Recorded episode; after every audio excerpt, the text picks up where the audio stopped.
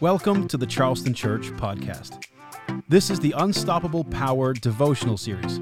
We're studying the book of Acts as we prepare our hearts for revival nights with Tony Suarez, which is going to take place September 9th through the 11th right here at Charleston Church.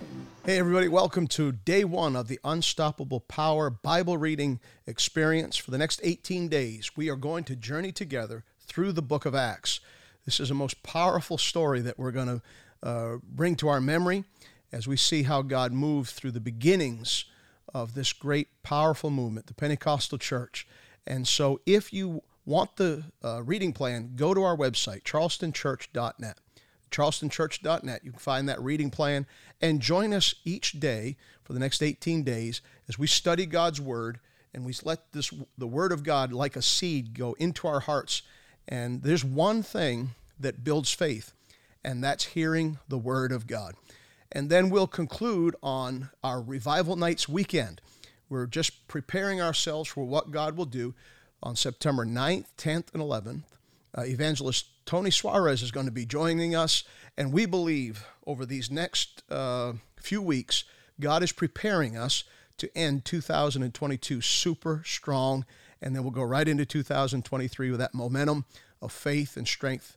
And so, reading the Word of God is powerful and you put this in your heart, and there will be tremendous results. Okay? Uh, you can catch this on Facebook, YouTube, several different platforms. Uh, um, the app, I think, can you get it on the app? Yes. Josue, all right. Josue is joining me today, and you can get a podcast, and then it's on Spotify. So find a way. We try to make this available different ways that best help you. Okay? Acts chapter 1. Let's go to it. Verse 1, I'm going to read verses 1 through 11 in the New Living Translation. In my first book, I told you, Theophilus, about everything Jesus began to do and teach until the day he was taken up to heaven after giving his chosen apostles further instructions through the Holy Spirit. During the 40 days after this crucifixion, he appeared to the apostles from time to time, and he proved to them in many ways that he was actually alive, and he talked to them about the kingdom of God. Once, when he was eating with them, he commanded, Do not leave Jerusalem until the Father sends you the gift he promised, as I told you before.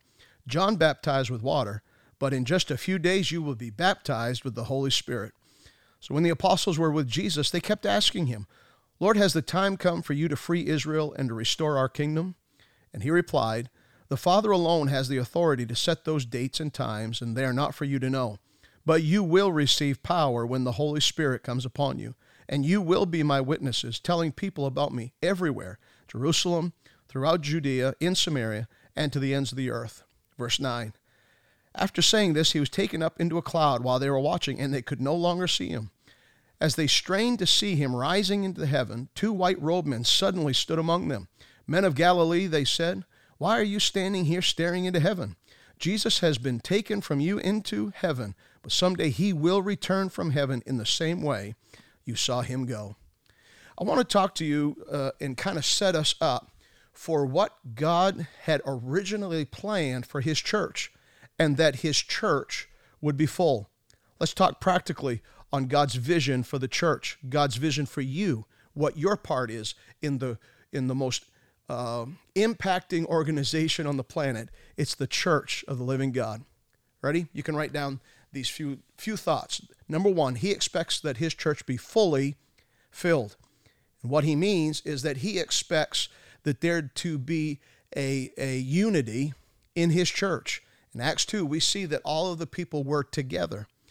When you begin to read through the book of Acts, you'll see the numbers increase. When you th- read through the book of Acts, you begin to see the gatherings uh, increase. They were not having less church, they were having more church because they were fully unified. And I promise you today, God works by His Spirit through unity. Not fake, not just because you signed a piece of paper, but because we have the same Spirit within us, we are unified. We're not unified by skin color. We're not unified by age. We're not unified by education or income. We are unified because there's something in us that is the same, and that is the Spirit of the living God. People gather in different places and they might have different reasons, but they don't have the same spirit. And uh, I want to encourage you to allow the same spirit that saved you, healed you to unify you and let God's church be fully filled with one mind, one heart, one spirit. Number two, God expects his church and his people to be fully functioning. As you read through the book of Acts, you'll find that God gives to the church the gifts of the apostles, prophets, evangelists, pastors, and teachers. If we only needed two of those ministry positions, Jesus would have given us two. But instead, he gave us five. In Jesus' life, he fulfilled the ministry privilege or the ministry power of all five of those ministry positions. And today I would encourage us to be prayerfully open to when God brings to the church apostles, prophets, evangelists, pastors, and teachers. We have an evangelist in Tony Suarez, and his wife will be joining him. There's a gift in that ministry. And so, if we want God to move fully in his church, we have to be hungry and honoring of the fivefold ministry. That there are people in ministry positions, if they're honored, God will flow through those ministries and do powerful things. And, and I hope that in our church, and that we could be an example if we need to be, that we will show tremendous honor and respect for the leadership that God gives to each and every one of us. Okay? Next, God wants His church to be full, fully invested. Fully invested. That means it's our time, our life, our priority, our talents, our treasure. God wants us to not be partly invested, but to be completely invested. I want to serve with people who are all in, who are who are completely a part of what God is doing in these last days. I think sometimes uh, it is easy for people to look at participation in church as like a volunteerism. And, and that word volunteering is, is a good word, but but I think sometimes people think of it as like it's just I do a good thing for a nonprofit organization. But understand this is in your family, you don't consider yourself a volunteer when you serve the family, do you? You consider yourself a family member. This is what family does for each other. And there's nothing more pleasing, I believe, to the heart of God when He sees His people fully invested to bear not only their burdens, but to bear the burdens of other people. We have a commitment to what God is doing that is different than any other commitment that we have on the earth. And I want to I want to just see God raise up a group of people that say, I'm in this. I'm in this completely, and I'm in this for life. Jesus gave his all. I refuse to not try to do the same. History has uh, spoken to us through the years of his faithfulness to Charleston Church. Next year, we'll celebrate 100 years. As I look back and, and through my short lifetime, think of all the people that I saw as an example, as a child, as a teenager, young adult, and even now. I see people who are making a eternal, an eternal difference because they are fully invested. They've just said, Lord, whatever you want, I'll give. Whatever you need, I'll supply. Whenever, whatever, and wherever. We've got to see this happen. We have a state to win. God has given us a mandate that we at least have one church in every county in the state of Maine. That's 16 counties. That's not going to happen with a half commitment. And we're already three counties in. And look how God is providing and, and supplying people who say, I'm all in. I am all in. If you're kind of on the fence right now, you just kind of, you know, your priorities are maybe not Christ first. The Bible says, Seek first the kingdom of God, then all these things will be added unto you. I promise you, you will never outgive God. I promise you, you will never outdo what God can do for you. He refuses. Hey, parents, you know what it's like when your children go above and beyond. You want to go above and beyond. And it is a joy to be a part of what God is doing. So we are fully filled, we are fully functioning, not only functioning in ministry, but functioning in church gifts. We're fully invested. Here's another one that I believe that God will have for us is that we're fully engaged. No spectator Christianity. I enjoy going to games. I enjoy sporting events. Uh, I enjoy being a spectator uh, as much as the other guy. But church is not a place that God expects people to just kind of sit and spectate. When there's worship, may his people be worshiping. When there is prayer, may the people be praying. When there is uh, a welcoming, may everybody be a part of the welcome team. Uh, when there's giving, may everybody do their part. And I actually see that at Charleston Church. Many people make mention of that over and over and over again. Uh, there may be some new people that are kind of figuring things out, and that's fine. But I love it when I get into a service where uh, people don't have to be on the platform to worship, but people have actually come with an intention. You can tell when they get out of their car, when they walk into the building, the smile, the openness, the hunger. They intended to not come sit for a concert. They came for an experience with God. Amen. We, we might even be so bold to turn your phone off. I know it doesn't seem like you could survive it, but you want to turn your, turn your attention towards what God is doing. You never know who you're sitting in the same row with, that God's got something in your heart to give to them. I love it when there's spontaneous involvement, when people say, I'm totally in this, I'm totally engaged. And then I believe these people will be fully filled, fully functional, fully invested, fully engaged, and fully persuaded. That's my last one. You will find a boldness in the book of Acts. And I challenge you to be with us every single day over these next few days. They were bold, they were persuaded, they were convinced, they were convicted, they were. Um, they were not trying to be talked into it over, over and over and over again. Um, they, they weren't wishing man, I, I feel this in my spirit. Th- they weren't wishing that God would do something, they were expecting God to do something. They were so persuaded that men and women actually laid their lives down, gave their lives for the cause of Christ. And again, they never gave more than what God would give, give back.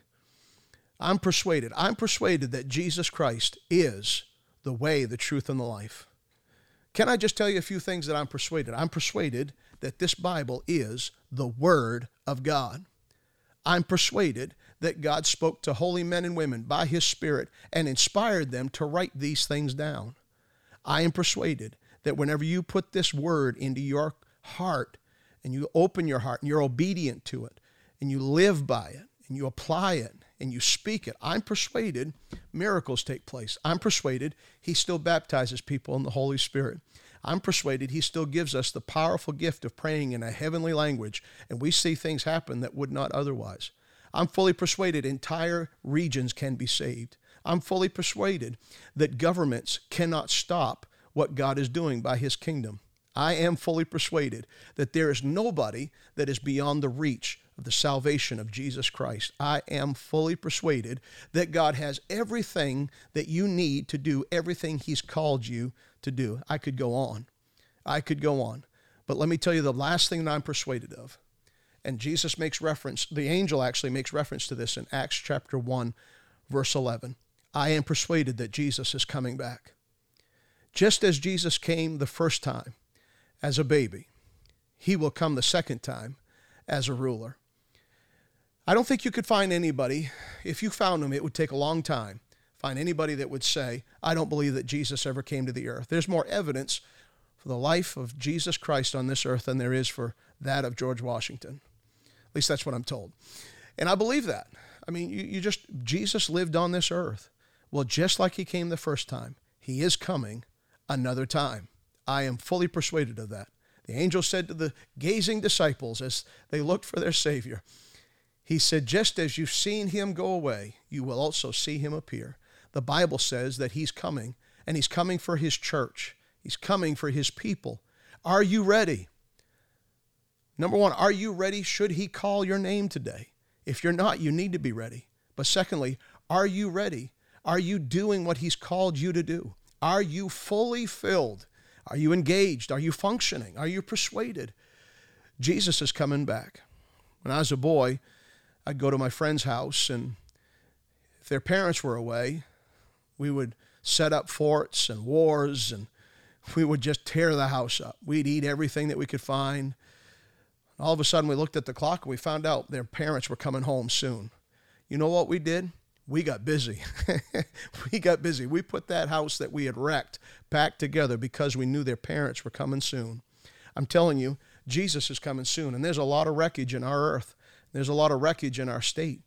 And I'm telling you, I'm persuaded that when he comes, he's going to find a whole lot of people at Charleston Church, and I know he'll find many churches that will be busy preaching the gospel, reaching people, serving him, honoring God, walking in the power of the Holy Spirit. I am fully persuaded he's coming for a church that will be powerful. Yes, these are some dark times around us, and the Bible said there would be, but I'm fully persuaded that the church that Jesus wants will be ready when he comes back. My question is, are you going to be ready? Are you going to be a part of it? That's what we're preparing our hearts for. That God would give us a fresh anointing, a fresh experience of supernatural power of the Holy Spirit. So let's pray together. Thank you, Lord, for your word. Thank you for the book of Acts, actions, things that took place. They are for us an example to encourage us to believe, God, that not only can you reach the individuals, but you can reach the masses as well.